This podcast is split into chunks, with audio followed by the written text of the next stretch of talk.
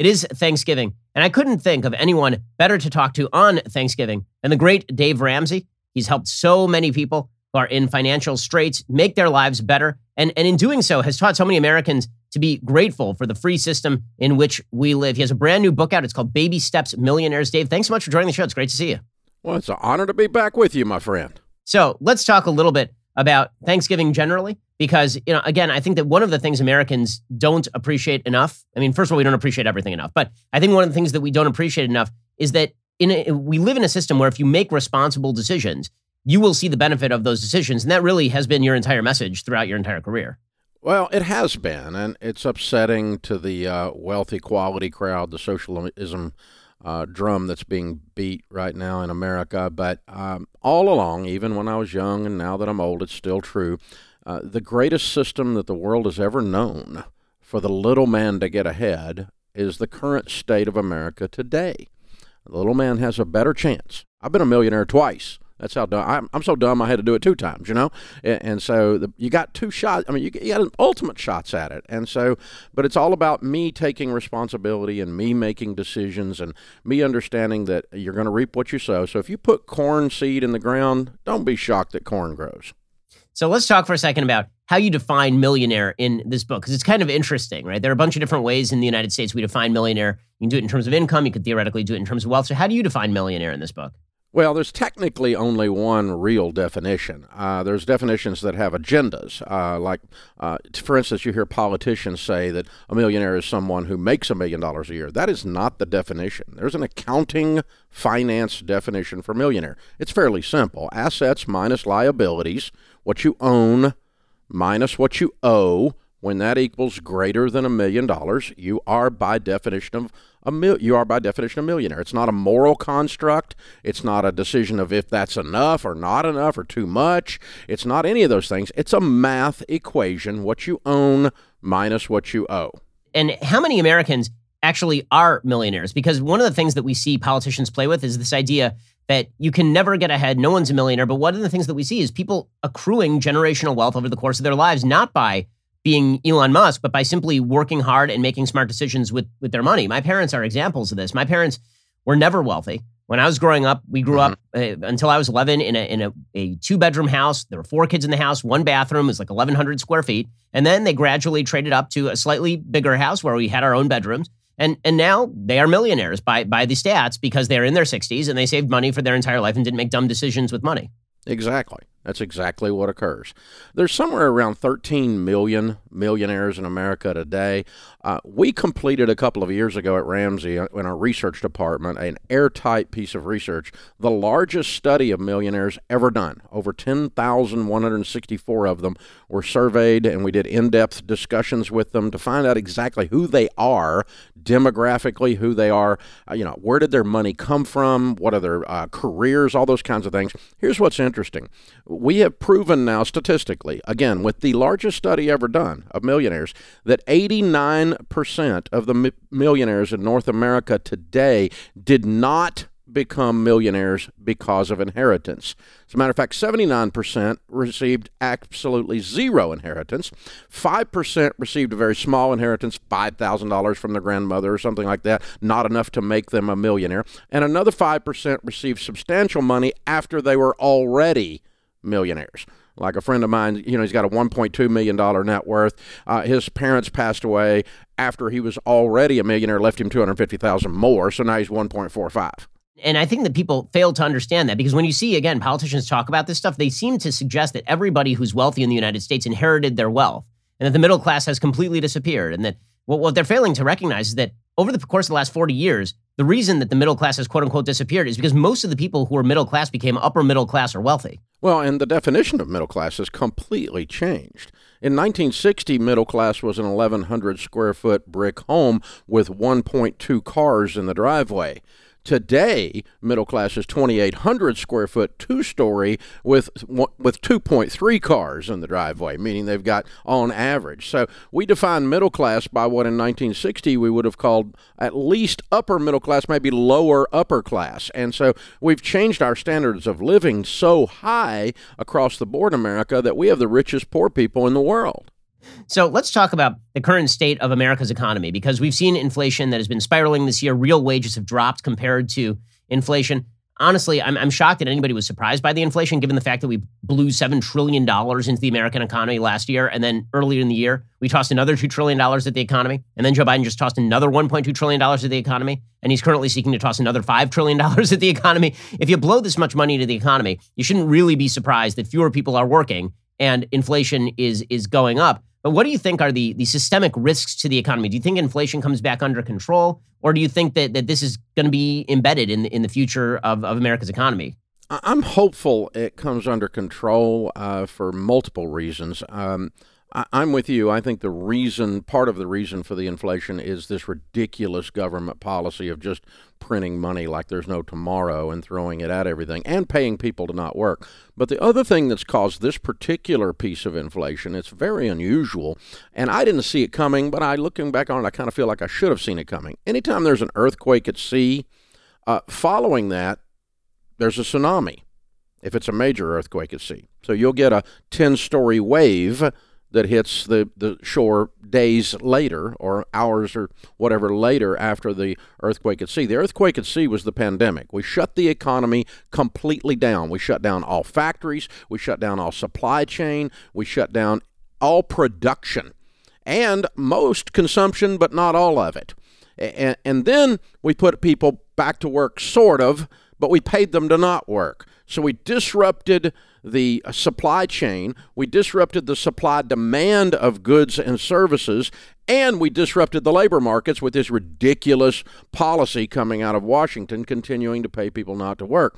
And so we've had this perfect storm that has resulted in unbelievable spikes in almost every category. The only category that's not caused by this is oil, and that's caused by shutting off pipelines and ridiculous policy again out of uh, shutting down supply. It's a supply demand curve. Anytime there's a shortage, you see a jump in price. Shortage of toilet paper, jump in price. Shortage of gasoline, jump in price. Shortage of labor, jump in price. Anytime that, that that's a supply demand curve from the seventh grade. So my hope is that two things will occur over the next five to ten years to do away with this. One is after the tsunami, the waves go out and we repair and get back to a fairly normal capitalistic society again.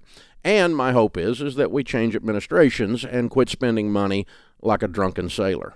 Do you think that there is something to the theory that many Americans over the past year and a half have been so comfortable with being dependent on government that a lot of people just aren't going back into the workforce? This is one of my concerns that you see the labor force participation rate in Western civilization dropping radically nearly across the board. I mean, right now our labor force participation rate is like 61%, so meaning all working age adults, uh, only 61% of them are, are actually working. Among younger people, it's much lower than that. A huge percentage of them are not working. And, and I just wonder if so many people are just getting addicted to the government help that they're not going to go back into the workforce at all.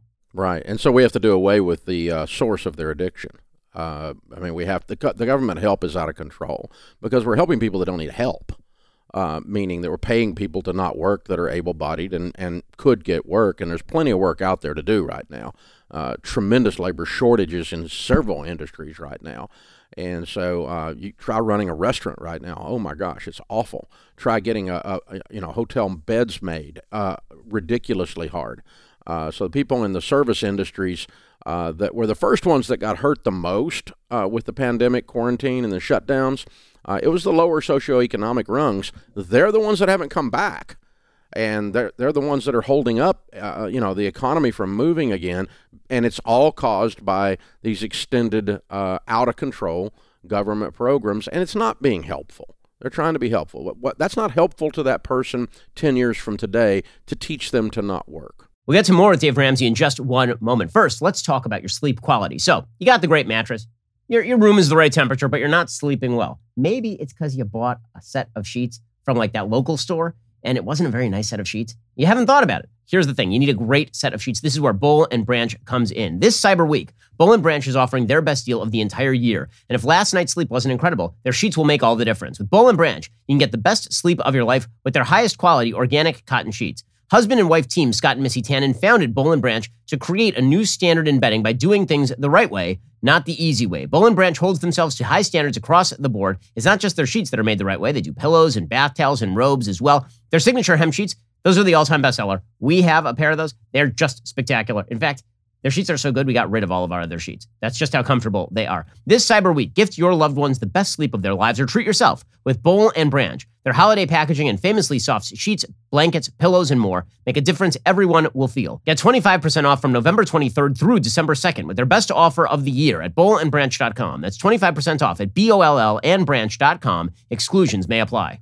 We're speaking with Dave Ramsey. He has a brand new book out called Baby Steps Millionaires that is well worth the read. So, Dave, a lot of people have a bunch of money that the government stuffed in their pocket over the course of the last couple of years. While they were being told not to go to work, the government was just sending them checks, just helicoptering cash to people. And right now, obviously, we've seen inflation eating away at those savings. And a lot of people thinking, okay, I'm just leaving that money in the bank to do nothing exactly. Where would you recommend that people put their money? Because right now, it seems like people are just throwing money at consumer goods because they don't know what else to do with the money. We've seen people investing in a wide variety of sort of new investment types uh, ranging from cryptocurrencies to things like NFTs. Wh- where would you recommend that people put that money if they've got money lying around right now? Well, anytime you get desperate, right after that, financially, you get stupid. I've I've done it, and you know, if you start getting desperate and you're freaking out over these the spike in inflation, or you're freaking out all over all these disturbances in the economy, and you go to some kind of desperate move to get rich quick in some unproven process, uh, that's just not wise. And so I can tell you what I'm personally doing. I'm personally continuing to do what I've done for 30 years. I buy mutual funds and long track record mutual funds in my 401k and outside the 401k, and I buy real estate that I pay cash for. It's very simple, very boring, nothing sexy about it. I don't get to tell my golfing buddies some story that's, that made me look brilliant, uh, but you know it's resulted in several hundred millions of dollars of net worth, so it's working out okay. So let's talk about your your actual book, the the baby steps in the book that help people become a millionaire. So what what are those steps? Well, it's the baby steps that we have taught for almost 30 years in Financial Peace University and in our, in our other books. And so if you've read other Dave Ramsey books, you're not going to be shocked when you open this one up. But what we found out was that, was that now that we've been doing this so long, there's tens of thousands of millionaires that are millionaires because they worked this plan that we taught them 10 years ago, 12 years ago, 18 years ago. And they're coming into our office to do those debt free screams that we do on the radio. And they're saying, oh, by the way, when I paid off my house the other day, it's worth 450000 I've got a little over a million in my 401k, so I'm worth a million and a half. I'm a baby steps millionaire. And that's where it comes from. They followed the baby steps. Baby step one through three is basically get out of debt and build your emergency fund. This book is about four through six, and four is put 15% of your income into retirement. Now, the average household income is 60,000. If you put 15% of 60,000 away from age 30 to age 65, you'll have between 5 and 10 million dollars in your mutual funds. And so if I'm 10x, 5x wrong, which I'm not, you'd still be a millionaire you know and and, and th- that's how ridiculously simple this is. Now that's not billionaire. You're not going to have seven lamborghinis and a private jet. A billionaire is a thousand million. There's a lot of difference in elon or uh, you know some of the other guys out there that we talk about the warren buffetts of the world. There's a lot of difference in those guys and a millionaire. A millionaire's living in a middle class house got two cars got a nice ford pickup most of the time so, when do you think that it's worthwhile to take risks? So, a lot of your strategy is about making sure that you don't take risks because a lot of risks fail. And if you're trying to just build a nest egg of wealth and make sure that you have wealth for the future and for retirement, a, lot of that rests in in making smart, predictable, safe moves. When do you think that it's it's worthwhile to take a risk and, and actually take a swing? it's about ratios. Uh, I would take a swing with an amount, and the way I always visualize it is if I put that amount of money in the middle of my kitchen table and set fire to it, meaning the risk goes poorly. We lose the whole thing. Okay? Does it affect my life? Is this a, is this a major setback? Uh, and if the answer is no, then you can take a swing with that amount of money.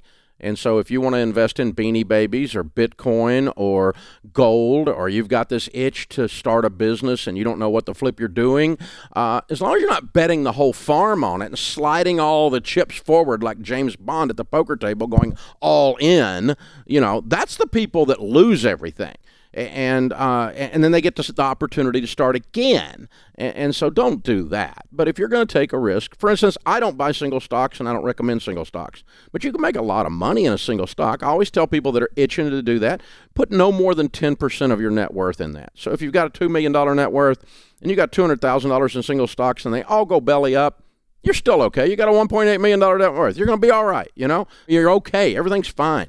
But where everybody gets crazy is when their whole thing is based on a ridiculous high risk premise. One of the things you talk about in, in the book is baby step number seven, which is about living and, and giving and, and being generous. So, how does that make your life richer and, and how does that make you better financially? Well, here's what's interesting. I mean, we started the, the, the whole conversation with the idea this is Thanksgiving Day, we're grateful, uh, is that people who are grateful are generally generous. People who are generous are generally grateful. And, and by the way, those are two personal character qualities that make you highly attractive.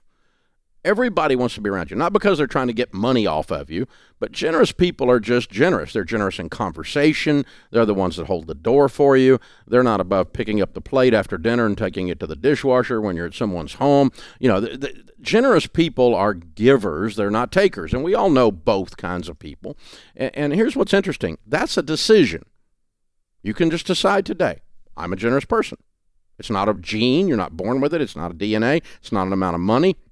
I'm just going to be a person who adds value to situations, not takes value. I'm not a parasite.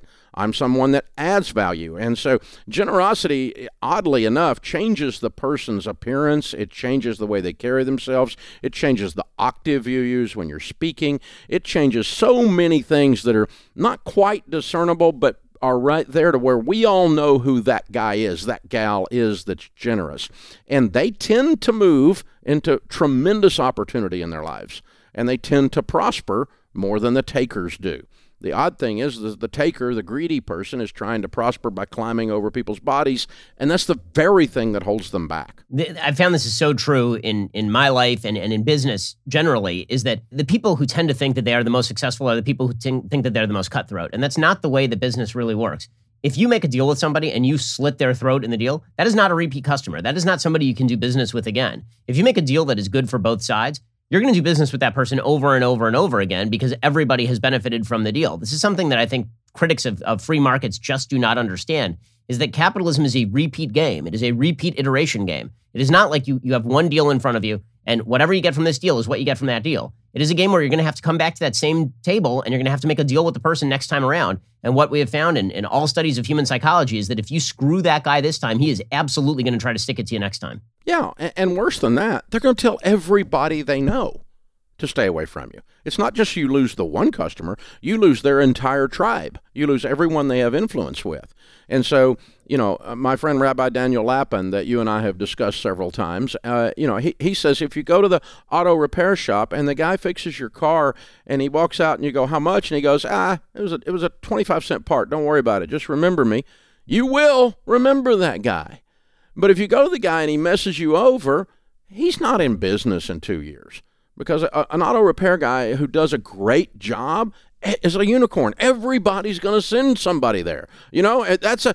I'm going to tell all my friends I found one. You know, I found a good one. And the opposite is true if he messes me over. And so this idea that somehow uh, capitalism without a moral component to it. Uh, works is ridiculous. It doesn't work. That's not how capitalism works. Capitalism is an act of service. And when you serve someone well, uh, you know, they get the. But another buddy of mine says, uh, Ken Blanchard says that profit is the applause your customers give you you know, and they say thank you. They say thank you, Ben Shapiro. I got to listen to you. You're one of the hottest things in talk radio right now. We're so proud of you, by the way. You're an incredible talent, and I'm honored to call you a friend. But I mean, this guy right here is do- look what he's doing in America right now. He's moving the needle. He's causing a ruckus everywhere he goes, and making people think different and challenge them on, on an intellectual level instead of an emotional level. He's bringing value to the marketplace, and guess what? Prospering out your ears, and you should first of all, really appreciate the praise and back at you on all of that. Let's talk for a second about the American dream because we've been told by nearly every politician that the American dream is dying or dead. And, and it's a it's a good political pitch because if you tell everybody that their own problems are not their fault, it's the fault of the system, and that you are capable of fixing all of the faults in the system so long as you are given power, A lot of people have a tendency to believe that. It's a really attractive notion that you never have to look inward, you never have to blame yourself, you never have to look at your own decision making process. You can just say it was the system that screwed me over. And if I give this guy over here the power to do what he says he can do, he will make my life better. Then, of course, we find out five minutes later he can't make it all better. And then we get angry at him and we throw him out for the other guy. And, and we just keep going around in this cycle. You know, one of the points that you're constantly making is that not only is the American dream not dead, the American dream is more possible for more people than it ever has been. It's Thanksgiving. Let's talk a little bit about that. Well, this wonderful digital world that we live in. I mean, the way we're doing this interview right now was not available five years ago. And so, I mean, the money that someone can make on a YouTube channel, the money they can make with a podcast, the money they can make with a digital application of content of any kind right now, there's all kinds of ways to deliver product out of your garage that just simply wasn't possible in an analog analog world. And, and so, uh, I mean, the, the opportunities are infinite out there if your brain is screwed in right. Now, here's the thing racism is real, it's a problem. Sexism is real, it's a problem. All kinds of isms that are systemic are real. And there are all kinds of jerks out there that, that do people wrong, that are immoral, that don't function properly in our culture today, bring toxicity to these discussions. And it is systemic. It is systemic. But it is the system you live in. So you got to decide am I going to ride the wave of negative into victimhood and entitlement, or am I going to rise above whatever the thing is that's coming at me? And, uh, you know, I, I have a southern accent. I'm in Nashville, Tennessee. And I was told uh, 30 years ago when we started in radio that we would never succeed in talk radio because no one's going to listen to that hillbilly drawl. And if you don't move to LA or move to New York and drop that accent, you're never going to have credibility because everybody's going to think you, you broadcast from a double wide. Uh, but we got 638 radio stations. Sean Hannity's number one, talk radio, I'm number two. So apparently they were wrong. But I had to overcome that with a Boston affiliate. I had to overcome that with a New York City affiliate, a Miami affiliate, because people speak Northern in Miami more than they do Southern these days. But, you know, and so on. And so I had to actually be intelligent in spite of my accent. Hello. So uh, you got to rise above this stuff. And I talk about my friend Condi Rice in the book as well. And uh, she grew up in, uh, in a segregated Birmingham, Alabama. Rough. In those days, it was nicknamed Bombingham. It was bad. And, uh, and, and, you know, first black Secretary of State, female, right? First black uh, president, uh, provost at, at, Stanford, female, concert pianist, uh, just incredible Renaissance woman. I mean, her purse is smarter than me. It's ridiculous. Eh, but the things she's been able to accomplish, because her parents said it doesn't matter where you come from, all that matters is where you're going. Well, the book is again Baby Steps Millionaires. That's Dave Ramsey. You should give a listen to his show, of course, if you if you haven't already. It is inspiring. It is it is filled with wisdom, and so is the book. Dave, it's always a pleasure to talk to you, and have a wonderful Thanksgiving. You too, my friend. Next time you're in Nashville, holler. We'll get together again. Sounds great.